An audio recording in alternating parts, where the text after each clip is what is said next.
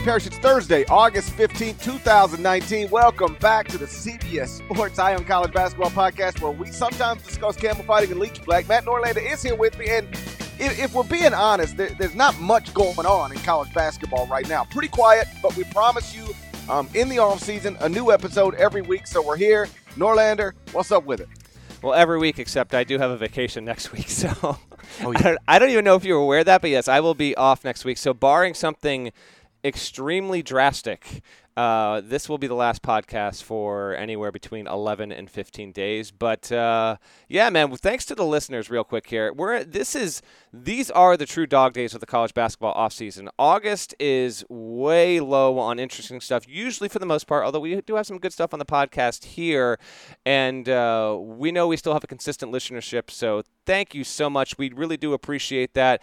And regardless of how much news there is or isn't, with the exception of vacation weeks, we will continue to give you podcasts weekly until we get up to the start of the season, in which case, of course, we'll be going back to three times a week. Meantime, I'm battling tennis elbow, both elbows.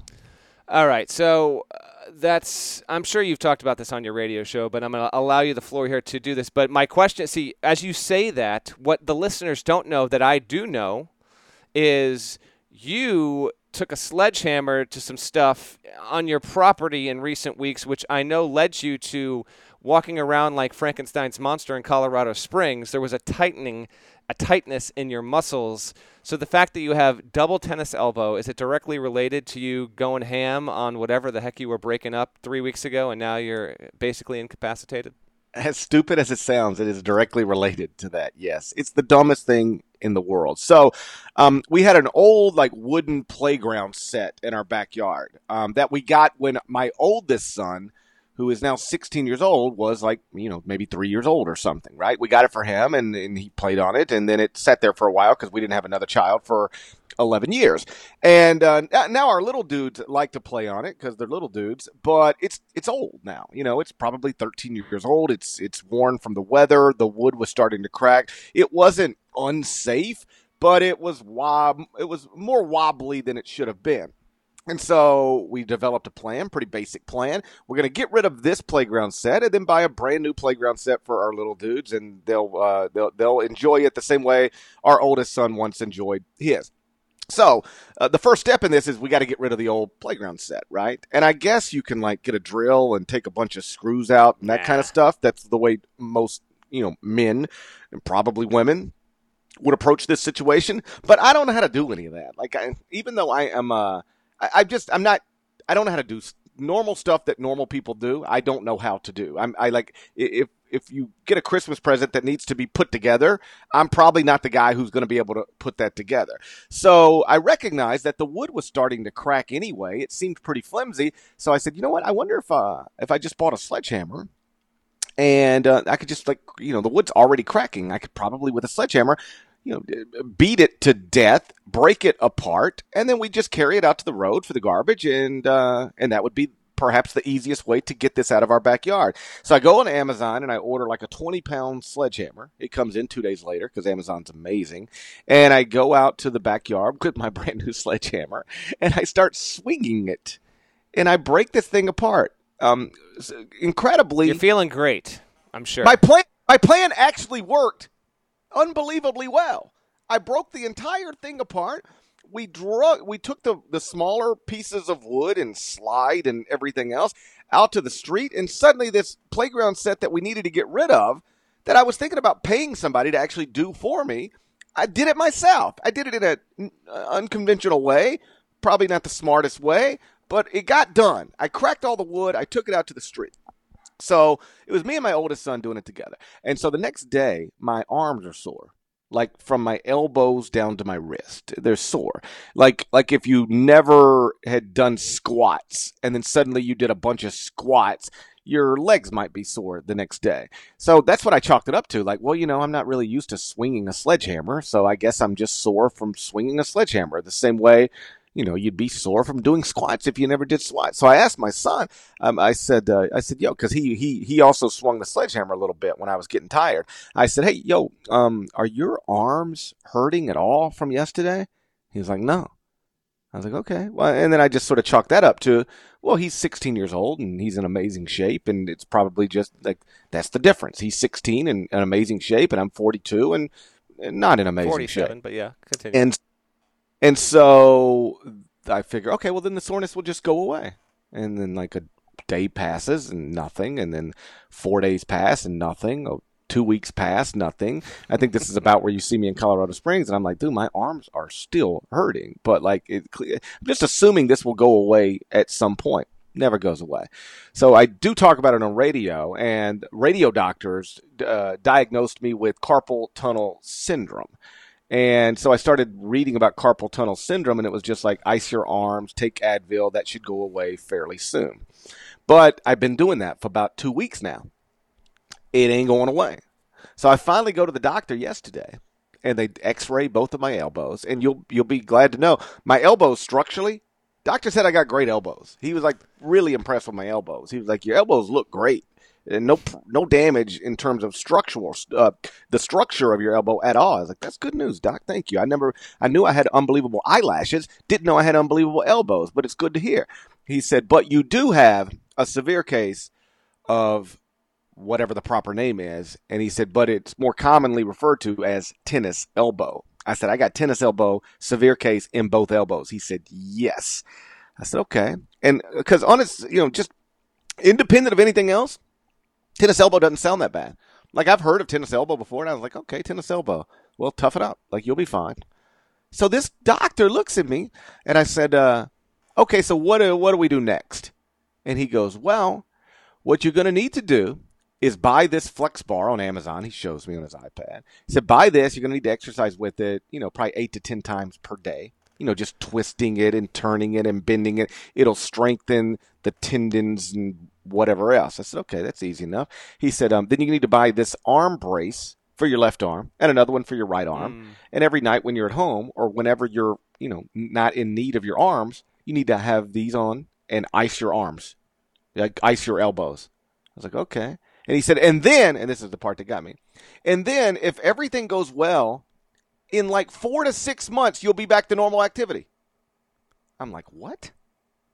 Four yes. to six months? Dude, you can recover from an ACL more quickly than you can recover from tennis elbow? Like, I cannot, I am under doctor's orders not to lift anything, play golf, nothing for at least four to six months. And that's the best case scenario. What in the world? not only that, you ignored this advice and used.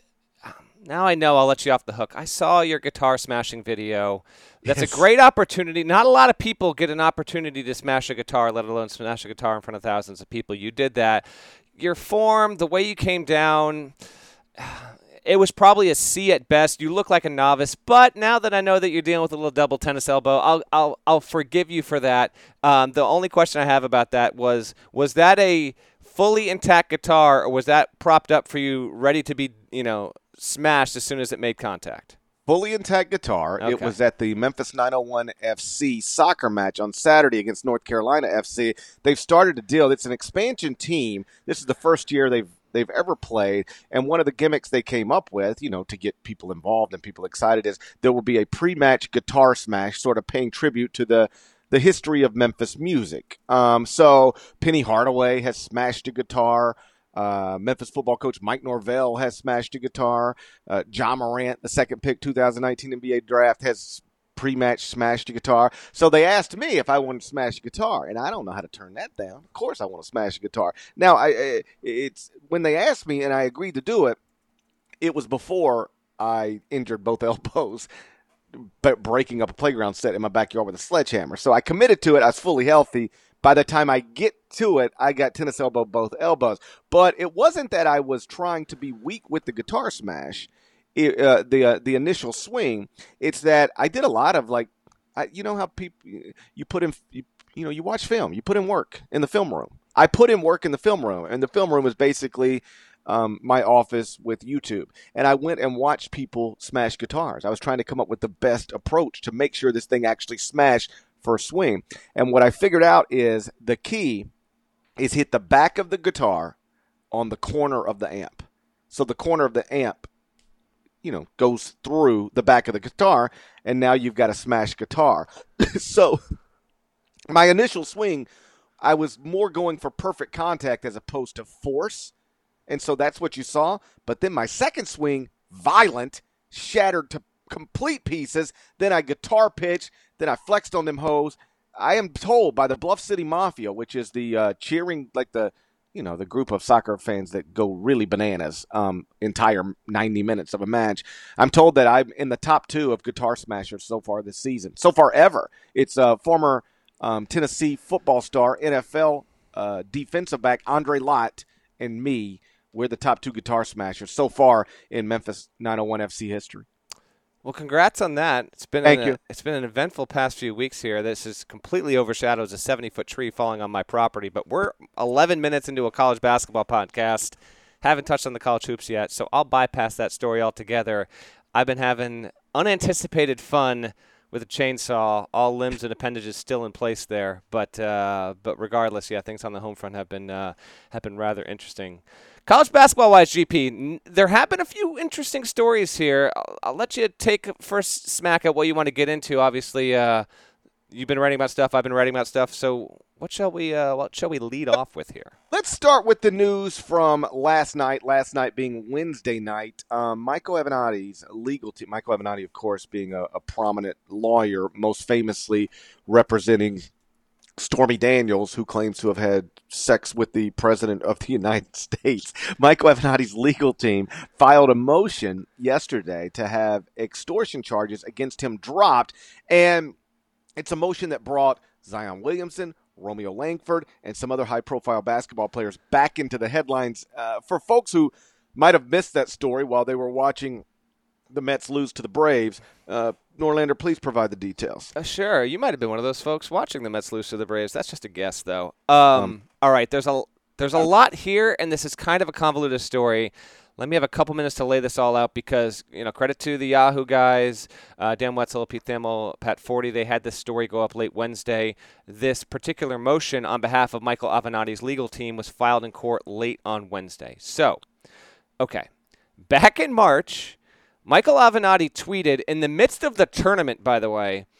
Um, I don't even think we wound up talking about this on a podcast, period, because it kind of went nowhere and we didn't know like how valid it was, plus, you know, the tournament. So he tweets that he's going to have a press conference the following day that would expose Nike for a lot of high school and college basketball corruption. Okay. When he, first of all, the fact that he is tweeting this it is bizarre as anything for the aforementioned uh, feuding. He's a foil to Donald Trump, whatever. So Avenatti's like getting involved in this. It's like, what are we even doing here? Within like 30 minutes of that tweet going out, he is arrested and charged with extortion for up to $25 million against Nike. So it was one of those things where, for a hot minute there, it was like, whoa, Michael Avenatti might have some stuff on Nike and play. It might have been doing the same stuff that Adidas wound up in federal court for. Then he gets charged, and it, it kind of goes away. Like 10 days later, he tweets twice about Nike paying the mother of Zion Williamson, and it kind of is out there, but it just kind of dissipates. Well, on Wednesday night, this becomes a story again because his legal team files a motion to have those extortion charges dismissed from him and dropped altogether. The reason why they want them dismissed is because Avenatti claims if you really look at the timeline of events that happened here, I was not trying to extort Nike, but in fact, I had linked up with a former Nike EYBL youth basketball coach who had been complaining behind the scenes for a long time about wanting to clean up Nike, which he alleges was just as dirty as what Adidas had to go to federal court for. The company was slow to respond. He was going to present litigation, and then I linked up with the lawyer of this other Nike EYBL coach. The federal government sees it the other way. Michael Avenatti is facing multiple extortion, fraud, tax evasion charges in multiple states, facing decades worth of imprisonment if found guilty. He's got a lot going on. Relatively speaking, this is a high profile kind of story, but in terms of what should mean the most to him, this should be way, way, way down the list. But it's college basketball, it's high school basketball, it's Nike. It is a legitimate story in circles right now. So, where do we get to next? Well, in this particular complaint, where he is saying, here's why you should not be charging me with extortion, he provides a lot of background, and that background brings some serious allegations and accusations against Nike and former college basketball players who, at the time, were in high school. So, most specifically, the allegations are that Nike's high ranking employees, the people that help put on the Peach Jam, run the EYBL circuit, they were knowingly complicit in paying players, families, and or guardians and representatives to entice them to play on the Nike EYBL.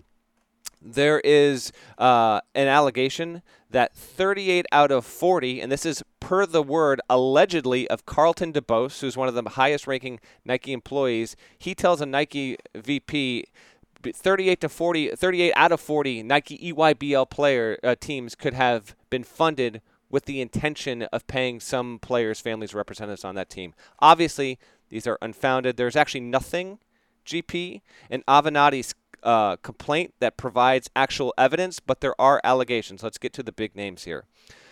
Arizona's DeAndre Ayton, yes, he's back in this.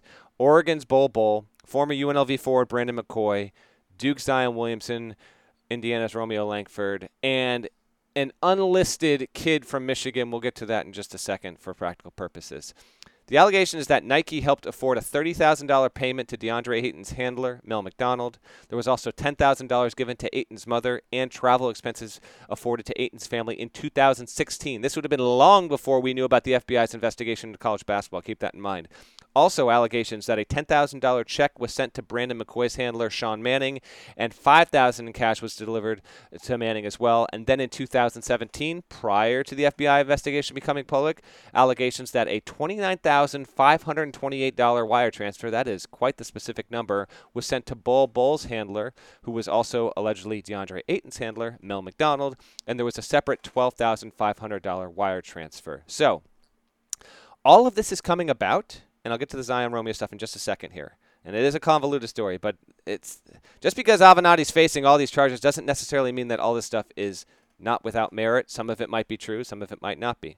This is all happening because a former coach of California Supreme, which was on the Nike circuit, Gary Franklin, he got basically fed up with being pressured to mask payments, put phony invoices, which some of was the exact stuff Adidas got hit for GP in the federal trials. He got fed up with that. So he went to Nike and said, I'm not cool with some of your power players on the Nike EYB uh, arm of your company telling me that I have to do this. That if I don't do this, we're going to potentially lose um, a big time player like a Bol Bol to the Adidas circuit. So he makes a big stink about it. He's asking Nike to purge itself. And it doesn't really go anywhere. He's wanting justice more than he's wanting money, but of course, eventually he wants damages. He's losing his own program. This happened in 2017. So Gary Franklin is at the crux of why this is even a thing to begin with. Now, the other allegation therein is that Avenatti claims to have documentation of Carlton. Um, DeVos, and you've got uh, Jamal James, another Nike employee, texting um, Nike recruiting coordinator John Stovall in February of 2017, af- asking if they would be quote willing to do ellipsis whatever may be needed for the Zion Romeo situations, as well as the money we're now going to do for the redacted kid in Michigan.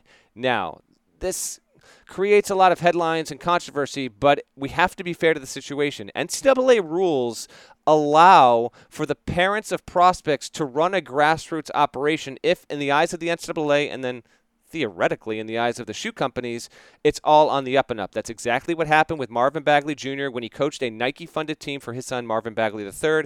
And guess what? It's also what happened with Zion Williamson's stepfather on the Adidas circuit and Romeo Langford's father on the Adidas circuit. So there remains a possibility that Zion and Romeo's situations as they pertain to Nike might have simply just been a competitive market thing, i.e., why these kids should be getting paid anyway, and the whole notion of amateurism is so deeply flawed, regardless fans of opposing programs might want to, you know, jump on this and say, "Ha, see, we told you." Well, that might be the case, but it also might be the case that Nike was trying to do the same thing with Zion Williamson and Romeo Langford that it was doing with Marvin Bagley III's father. That's entirely possible. And then, if we're being practical about this, the redacted kid, the kid in Michigan.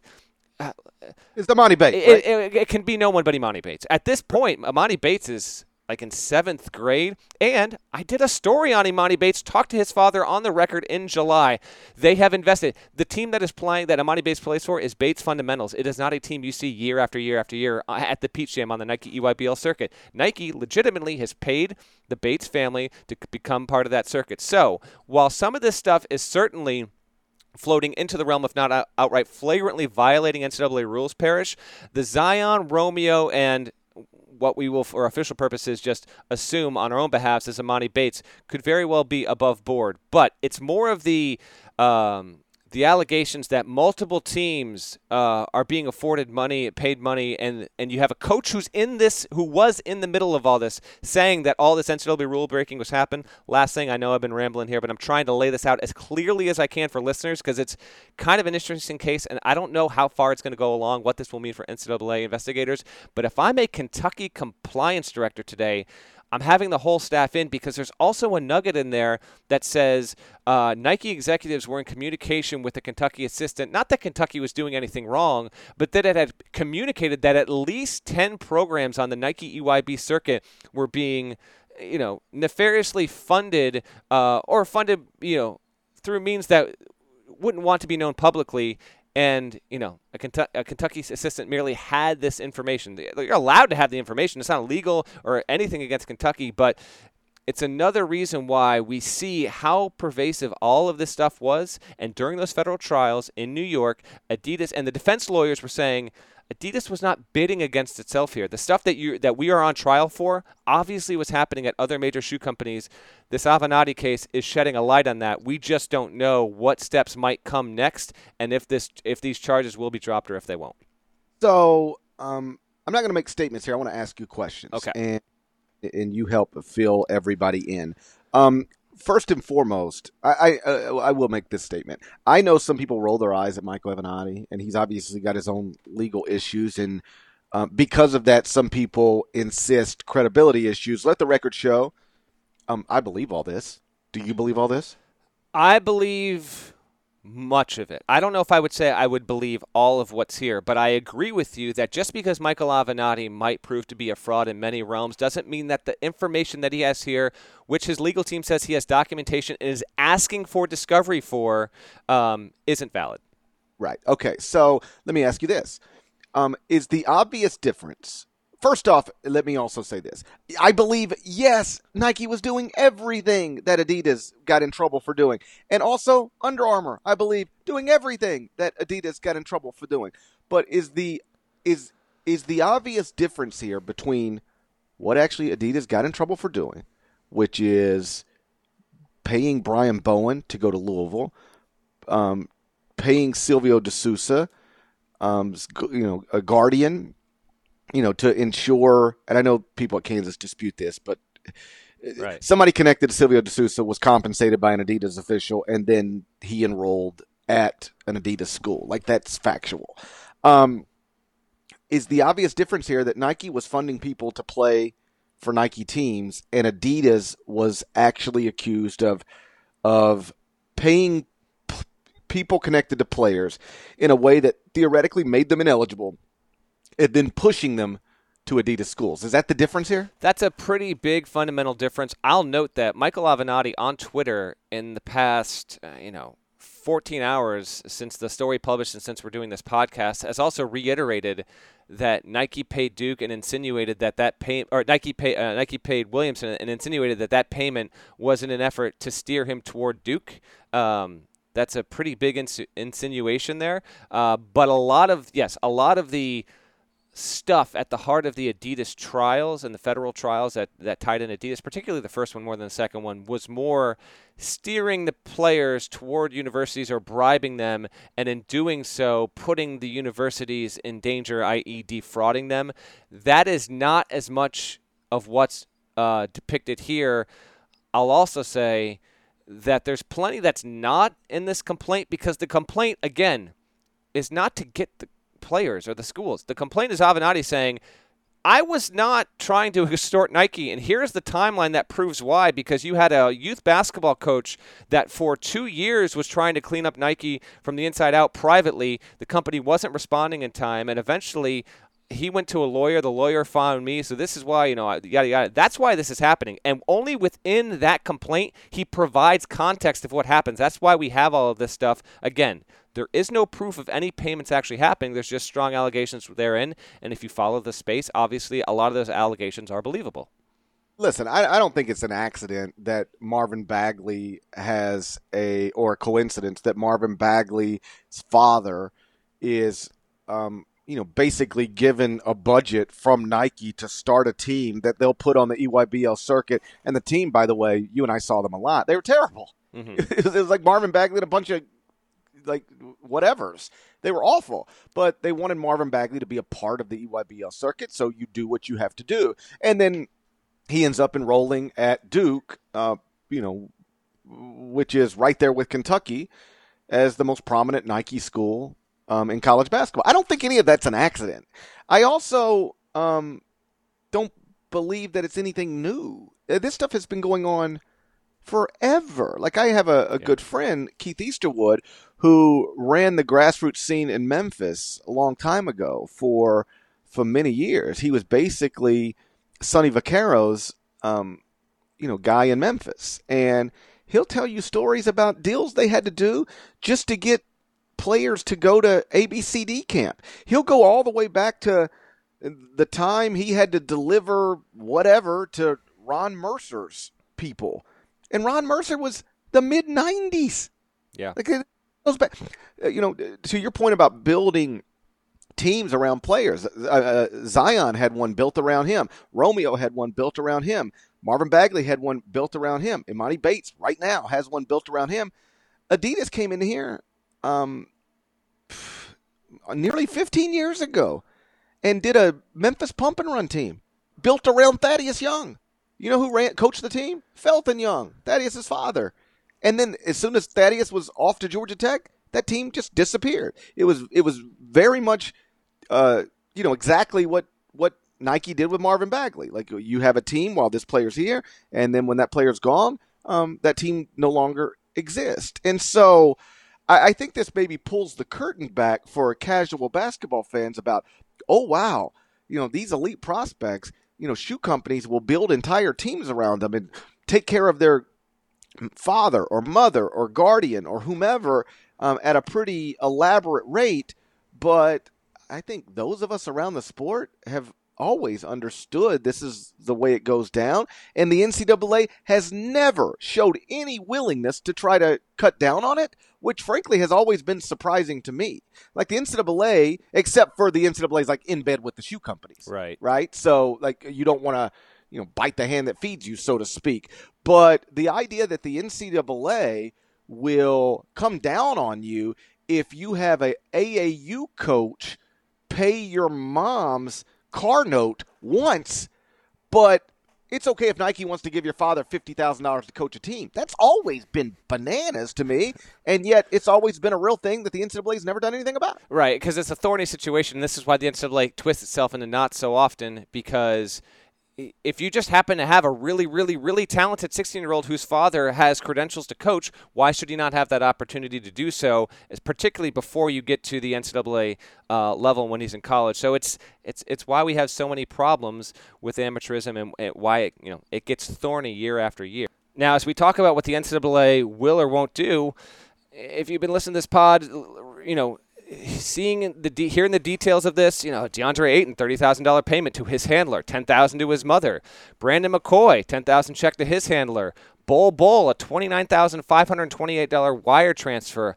What will the NCAA do? Well, maybe ultimately nothing, because uh, so far as we can tell from the information and just allegations that we have at hand here, these are not involving schools or Division One coaches or assistant coaches. This is purely uh, allegedly Nike affecting the the recruitment of players to play on the Nike circuit. And yes, get them under their umbrella, but it's got nothing to do with the schools in particular here to kind of, you know, circle back and put a bow on what GP asked me at the top of this conversation. So, um, this is an interesting story with interesting details that I have no idea how far it will or will not go. Um, but my my prediction right now is if we get nothing else, I, I'm 100% on this. Like the NCAA is not going to do anything to Arizona because of this, because UNLV because of this, Oregon because of this, Duke or Indiana because of this, because it's it's all strictly confined within the youth basketball grassroots scene based on this information alone. Now, if the NCAA uses this information and then is able to uncover other things, or if it already had this, then yeah, those schools could might be be affected. But with what we have here, good talking point. NCAA legislation being doled out, not so much.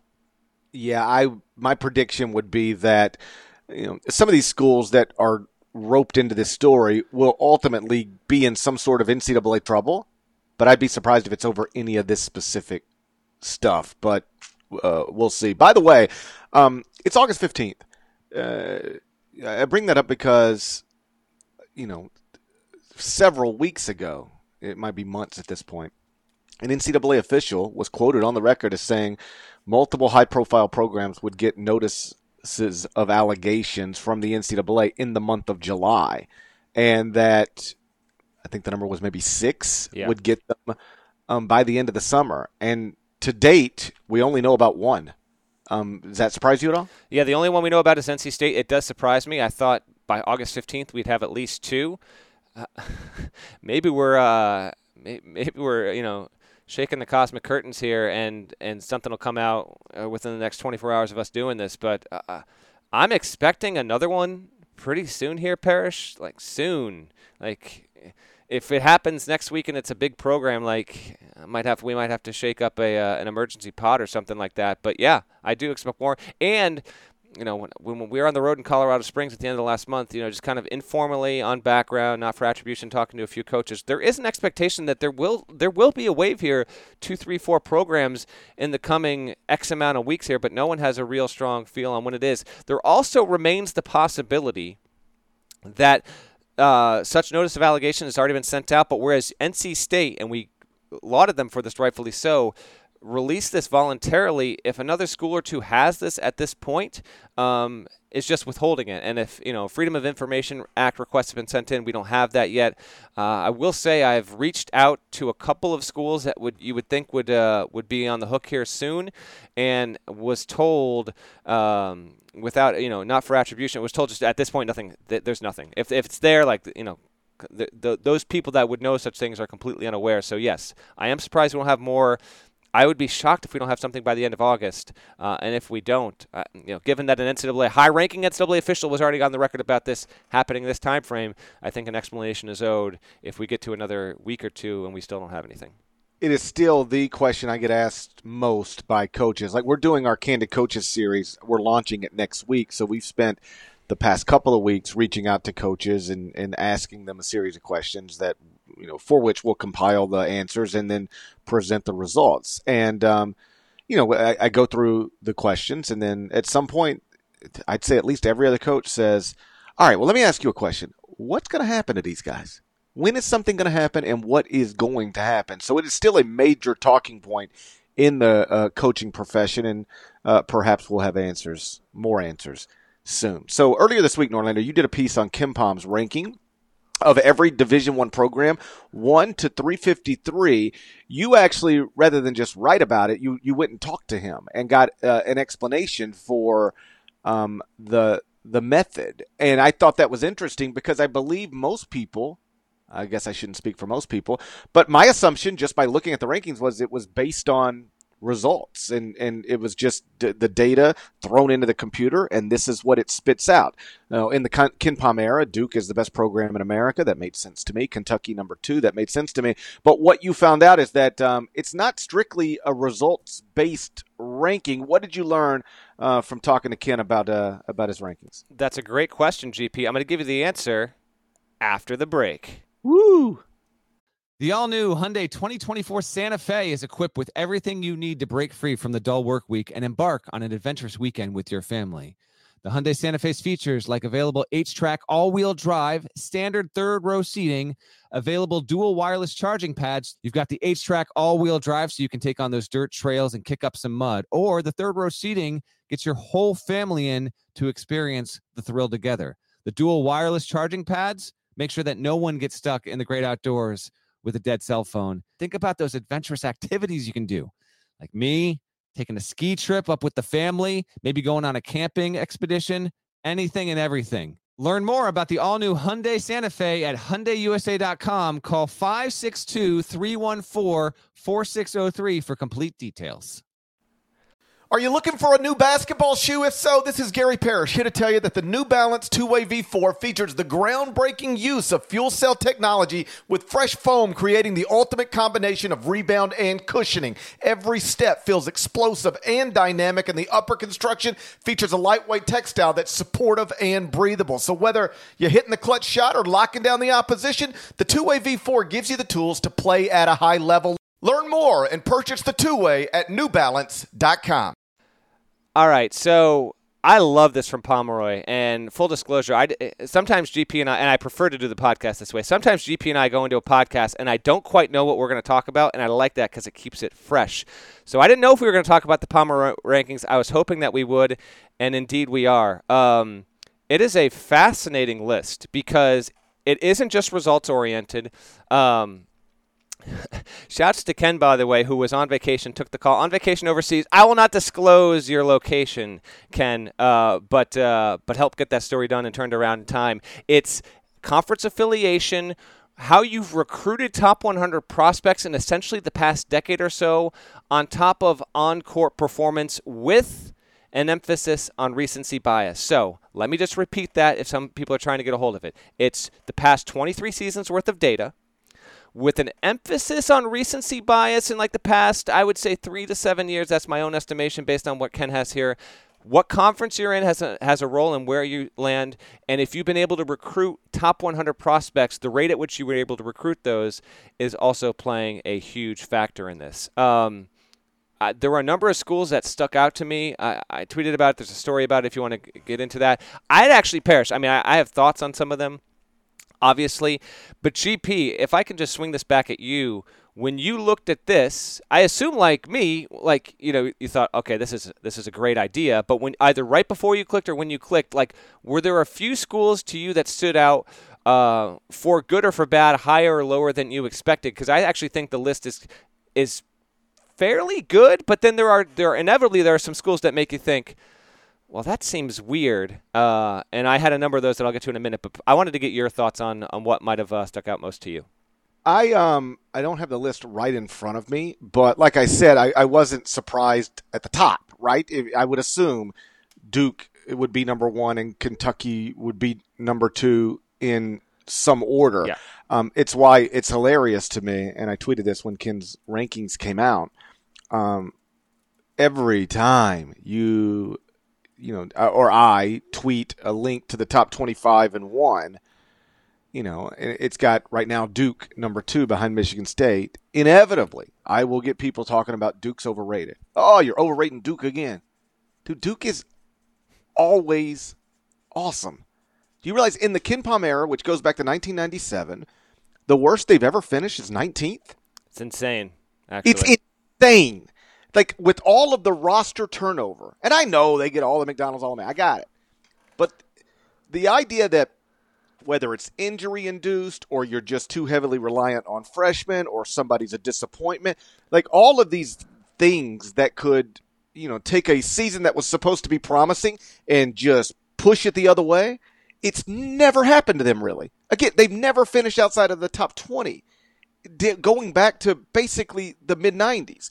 And so, like, it's almost impossible to overrate Duke. Right. Like, like I, I, I, I tweeted a link to the top 25 and one yesterday, and somebody tweeted back at me, uh, overrating Duke again. And what that implies is that Duke was overrated last year. Except Duke was the number one overall seed in the NCAA tournament. If anything, Duke was underrated last preseason if you had them second or third or fourth or fifth.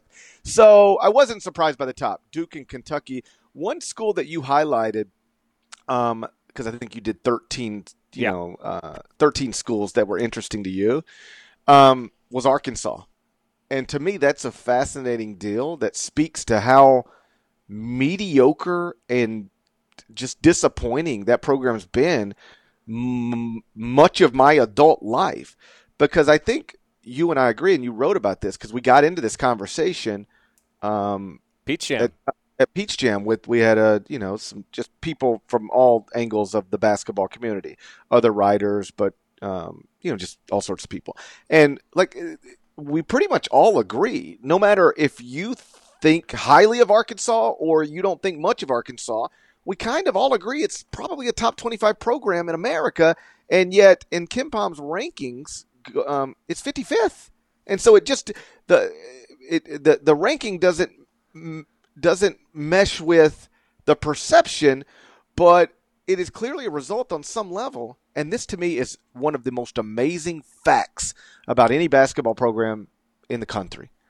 They have not been to a Sweet 16 since 1996. That is imp- it's not impossible because it's true, but my god, it's about as close to impossible as anything could be for that program with all of its resources and all of the success it had in the early 90s to not have been back to the Sweet 16 since 1996. Like they went to three Final Fours in 1990, 94, 95. So 90, 91, 92, 93, 94. In a six year period, they went to three Final Fours. In 94, they won the championship. 95, they were the runner up played in the title game, lo- lose to UCLA. 96, go to the Sweet 16. Imagine if then I'd have said, hey, um, in this seven year period from 1990 to 1996, this program has been to three Final Fours, won a national championship, played in two national championship games, and been to uh, a Sweet 16 in 96. And it will never, it, it, it, we'll be talking in 2019, they will not have been back to the Sweet 16. That's crazy. It's wild. And unfortunate for Arkansas in that just the data, and Ken explained it. He said, listen, I, I have reliable, consistent sport ranging data going from 1996 97 up until now. Before that, uh, it's just not there. Because um, I, I heard from Kentucky fans who were like, why does it cut off right before arguably the best team of the past 30 years? Which I that, that Kentucky team might be my favorite college basketball team of all time. Uh, if, if it was in there, maybe Kentucky has won, but you know what? Maybe not. For Arkansas, though, man, like we went through every conf- power conference. And the most dismissive view of Arkansas is that it's like 25th or 26th best in America. Just in, terms of the job, not the program.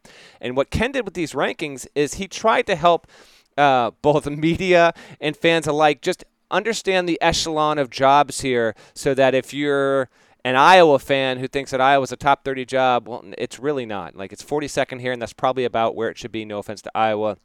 Although Iowa will have an issue with it because Iowa State is ranked ahead of it. And in that state, Iowa is a much, much bigger deal than Iowa State. And just from a pure job perspective, people within the industry would tell you that Iowa is a better job than Iowa State, even though Iowa State's fan base is tremendous. Um, so the Arkansas issue is one where, and I talked to Ken about this, I said, listen, there are some instances here where the on-court performance just is not reflective of how the jobs are viewed uh, in, in within the industry. Like Arkansas, it, there is no shot it's it's considered outside the top 30, let alone 55th overall. So those those performances, you know, over the span of two plus decades that have led to aberrational placements in the rankings, I found fascinating. Like, for example, another team I highlighted was Florida State. 27th, abnormally high. It's the only school rated in the top 30 that has not been in the NCAA tournament at least 10 times in the past 23 seasons. But because it's an ACC school, because Leonard Hamilton has brought in top 20 programs seven times in recent years, and because as of late Florida State has happened to be a good program, it cracks into the top 30. Pomeroy even indicated he's like, once Hamilton leaves, how good of a program will this be?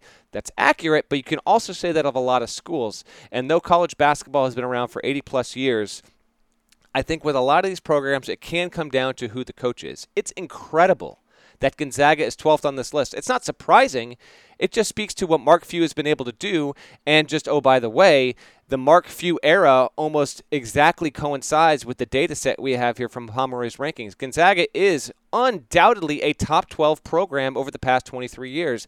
The results bear that out, and with Mark Few, that's true. Now, when Mark Few eventually leaves, if Gonzaga drifts back from 12 to, say, 33rd, that wouldn't exactly be the biggest surprise. It's why Virginia being at 17 might seem low to some. I actually thought it was a little bit high because until like three, four years ago, Virginia was not viewed anywhere close to what it's been. Tony Bennett has done a tremendous job at that. And in fact, Virginia's ranking, Parrish, I noticed this in the piece, it's 17th, but its median ranking, its average ranking at KenPom over that same 23 year span is 51st in his rankings. That's the greatest disparity between where the average is and where he land, it landed in his program rankings of any team in the top 88 overall.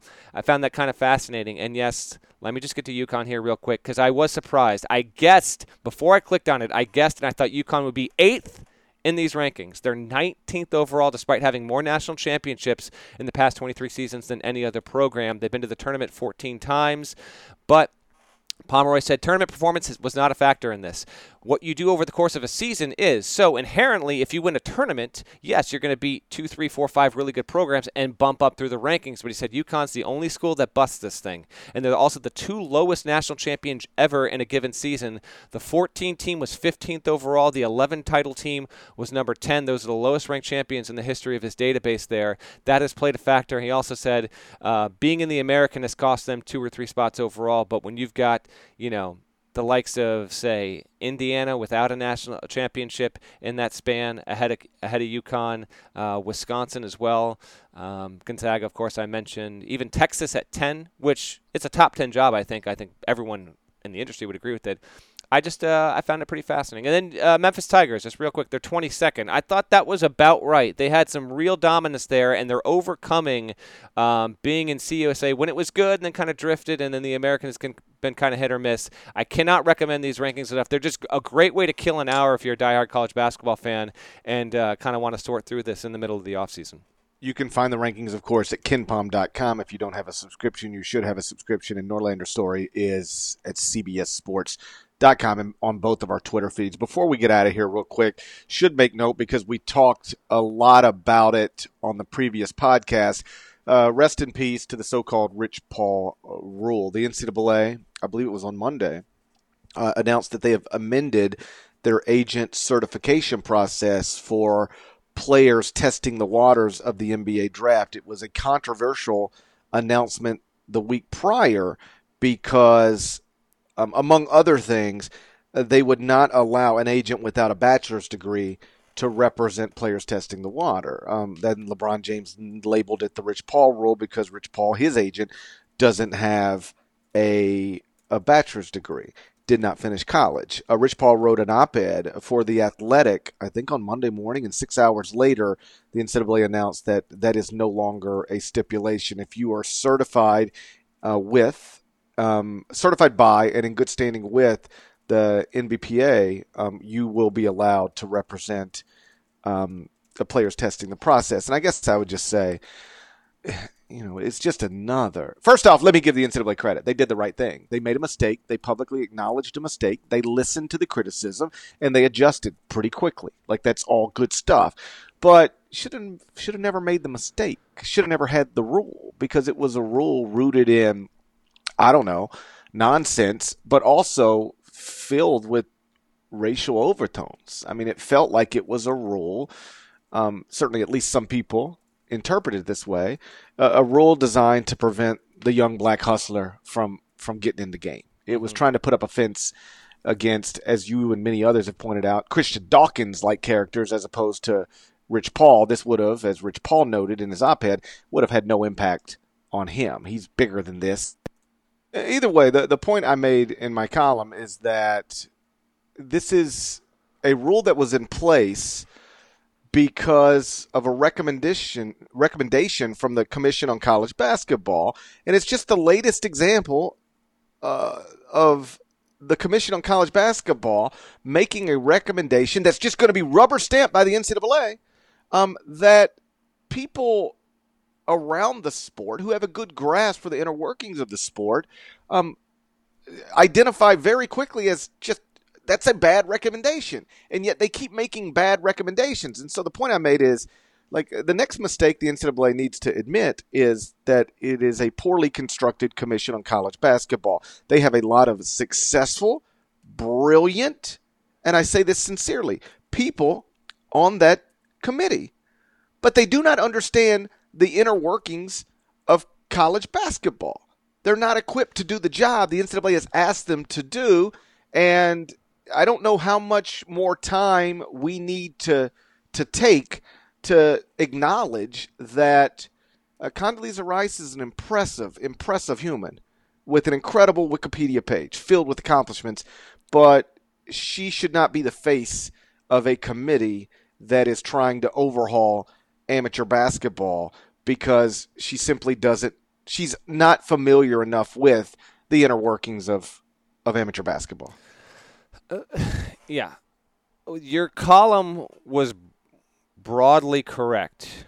Um, I don't see how the NCAA is going to walk this stuff back.